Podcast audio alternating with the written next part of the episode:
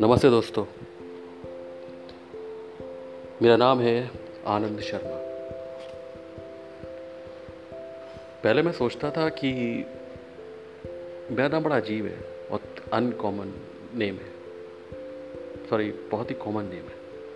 Uncommon तो नहीं कहूँगा, क्योंकि अगर आप चाहते हैं, देखते हैं तो ऑलमोस्ट सभी का कुछ लोगों का नाम निकल ही आता है। आनंद, अरविंद, शुभम रखना बहुत ही कॉमन नेम अमित, और, पंकज, राहुल, नाम तो सुना ही होगा। ये बहुत ही कॉमन नेम होते हैं। अनकॉमन इसलिए कहूँगा कि इतने ज़्यादा भी कॉमन नहीं होते। कि आप अपने मोहल्ले में ढूंढे तो आपको हर दूसरे लड़के का नाम आनंद मिल जाए। या अपने स्कूल में ही आपको बहुत सारे आनंद मिल जाए बट फिर भी सुनने मिल जाते हैं। दूसरी चीज़ ये थी कि मैंने जितने भी जब लोगों को देखता था तो अपने सराउंडिंग्स में मैं देखता था कि या अपने टीवी पे देखता था। जितने भी अनसक्सेसफुल मैन हैं, उनके नाम आनंद ही होते थे। मैं कहता, कमाल है यार एक माँ बाप ने क्या नाम रख दिया है? आनंद। है ना? ऊपर से मुझे फील नहीं आता था। अच्छा दूसरी चीज़ ये भी होती है कि आपके सिनेमा का बहुत इम्पैक्ट होता है आपके ऊपर। पर ऐसा नहीं था मेरे साथ कि मेरा नाम आनंद है तो मैं चेंज करके कुछ और रखना चाहता हूँ। राहुल, रणवीर, रोहित, राज, ये सब नाम नहीं चाहिए था मुझे।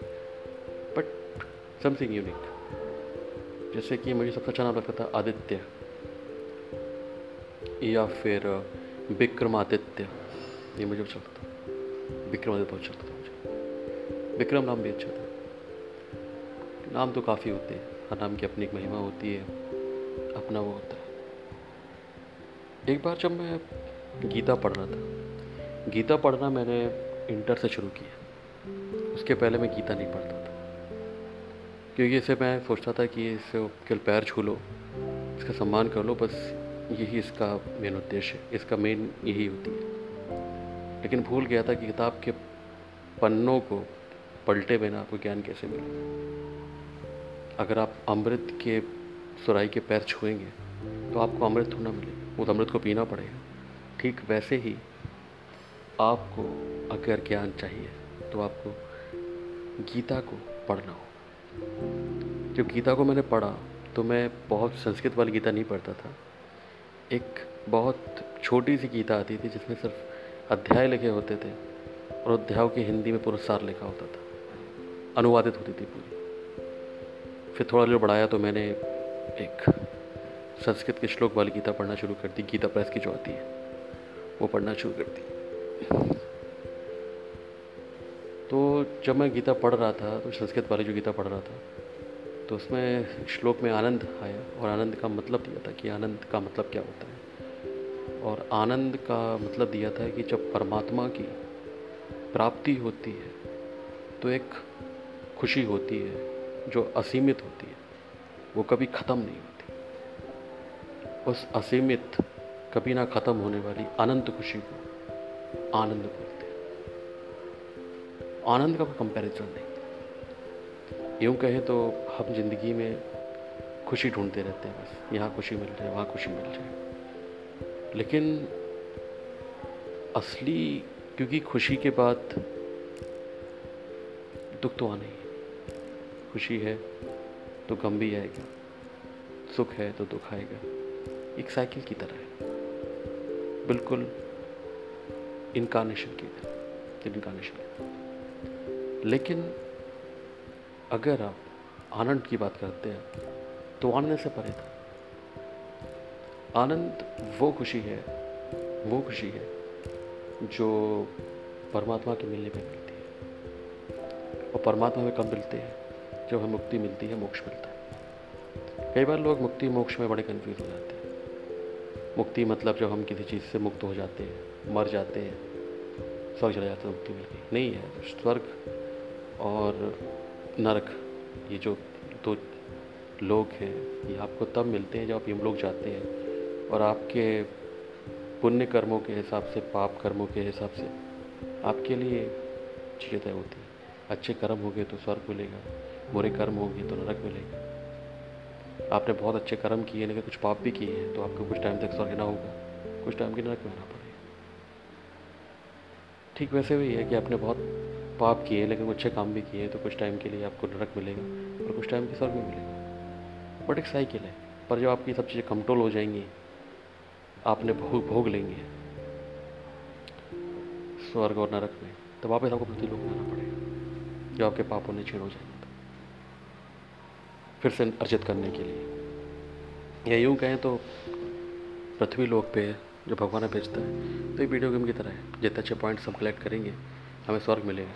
कम पॉइंट्स कलेक्ट करेंगे तो नरक मिलेगा। तो इस तरीके से था। लेकिन जो मोक्ष का लेवल है, जिसे हम कहें तो तो वो लेवल जो है, वो परमात्मा के पास का लेवल है। बेसिकली हम लोग क्या है? We are body plus soul equal to us हम भौतिक और अभौतिक दो तत्वों से मिलकर बने हैं। अभौतिक भौतिक कैसे? भौतिक मतलब कि अग्नि, जल, पृथ्वी, वायु, आकाश, ये भौतिक तत्व। इससे मिल के बने हैं। अभौतिक क्यों? क्योंकि हमारे अंदर जो आत्मा है, वो एक एनर्जी है। और energy not to be created और not to be destroyed destroyed है ना? यहाँ तो शक्ति ख़त्म होती है, न ये बनती है, न ही मरती है। ये एक रूप से दूसरे में चली जाती है। है ना? ये तो आप सब जानते हैं। ये लॉ ऑफ़ कंजर्वेशन में भी लिखा है, गीता में भी लिखा है, और बाइबल में भी लिखा है। तो सेम थिंग इज़ की एक यूनिवर्सल ट्रुथ है। अब हम आते हैं एक सबसे अहम चीज़ के ऊपर। तो जो लॉ ऑफ़ कंजर्वेशन है, जो आत्मा जो है तो ज़ाहिर सी बात है, ये भी एक सिंगल फॉर्म में ये भी अपने परमात्मा से हायर फॉर्म में मिल जाती है तो उसे मोक्ष बोलते हैं। अब आप कहेंगे, यार, ये तो तुम कह रहे हो। बस। देखो यार, मैंने कहा कि मेरा जो चैनल है, वो मेरे अपने पर्सनल एक्सपीरियंस पे आधारित थे। मेरे पर्सनल ओपिनियंस पे आधारित थे। जो मैंने खुद पढ़ा, जो मैंने खुद सीखा, चाहे वो मैंने यूट्यूब से सीखा हो चाहे मैंने भक्तों के साथ मिलकर सीखा हो, गीता पढ़कर सीखा हो भागवत पढ़ के सीखा हो, या अपनी लाइफ को महसूस करके सीखा हो, ये सब उस पर आधारित है। बट फैक्ट इज़ फैक्ट आपका ये भौतिक, आपका भौतिक शरीर तो ख़त्म होगा। लेकिन आपका जो भौतिक शरीर है हमारे। तो एक तरीके से आपका एक हिस्सा ख़त्म होता है, लेकिन एक हिस्सा कभी ख़त्म नहीं होता, हमेशा हमारा होता है। और यही हिस्सा जो है डिफरेंट डिफरेंट रूप में आता रहता है। हमारे धर्म में चौरासी लाख योनियों का ज़िक्र है। कि आपको इंसान बनने से पहले चौरासी लाख योनियों में से गुजरना पड़ता है। फिर चौरासी लाख योनियों में केवल जानवरों की ज़िक्र नहीं है बैक्टीरिया वायरस का ज़िक्र नहीं है। ये सिर्फ़ इनका ही ज़िक्र नहीं है, बल्कि पेड़ पौधों का ज़िक्र भी है। तो ज़ाहिर सी बात है कि अगली बार आप किसी पेड़ को आघात पहुँचा रहे हो थोड़ा सोच लेना कि मूवी की जीवात्मा है, उसके अंदर भी जीवात्मा है। और जब आप किसी कीड़े को मार रहे हो तो सोचो कि उसके अंदर भी जीवात्मा है। तो आप कहोगे, मैं धर्म की तरफ़ चला गया। मैं तो अपने नाम के बारे में बोल रहा था। तो मेरा नाम भी तो दिव्य है। आप सबके नाम दिव्य है। बस हमें अपने नामों के बारे में ढंग से पता नहीं। ये यूँ कहें तो हमें जानने की इच्छा ही नहीं है। जैसे कि मैं तो शुभम था शुभम है। तो मैं उससे पूछता हूँ कि तेरे नाम का मतलब क्या है? तो कहते हैं कि शायद गणेश जी के तो बेटे थे, शुभ और लाभ। तो एक का नाम शुभ था एक का नाम लाभ था। तो मैं शुभ हूँ ठीक है और क्या कई बार कहता है कि जब मैं पैदा हुआ था तो मेरे पापा की जॉब पक्की हो गई थी कन्फर्म हो गई थी। प्रमोशन हो गया था उनका। इसलिए उनका मैंने शो रख दिया था। वैसे वो नाम अनुभव रखने वाले थे। बहुत सही तो अच्छा एक चीज़ और भी है कि इंसान का उसके नाम पे बड़ा प्रभाव पड़ता है। मेरा नाम आनंद है तो ये नहीं कि मैं हमेशा बहुत खुश रहता हूँ। कहा ना, खुशी के बाद गम आता है, गम के बाद खुशी आती है। सुख का दुख दुख के बाद सुख आता एक साइकिल होती है, लेकिन आनंद से परे एक लिमिटलेस हैप्पीनेस को आनंद बोलते हैं। एक यूनिक हैप्पीनेस को आनंद बोलते हैं, जो आपको गॉड को मिलने पर मिलती है, परमात्मा को मिलने पर मिलती है। तो वो फील मुझे होता है। हमेशा एक अलग ही पावर महसूस करता हूँ अपने तो ये मेरे मैं आपको, मैं थैंक यू बोल थैंक यू बोलता हूँ कि उन्होंने मेरा इतना अच्छा नाम रखा, आनंद।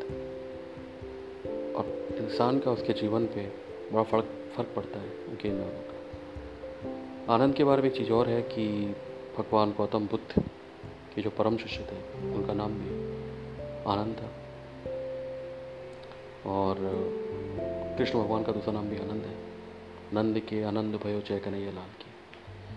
तो so I am very happy कि मेरा एक नाम दिव्य है।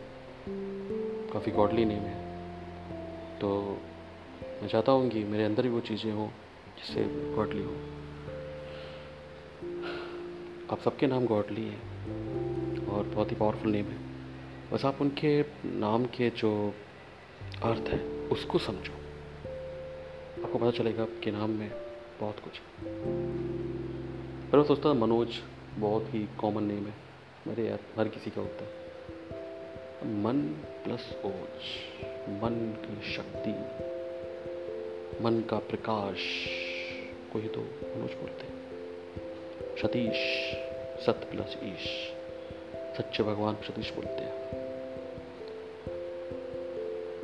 सर्वेश, सर्व प्लस ईश, यानी सब के ईश्वर।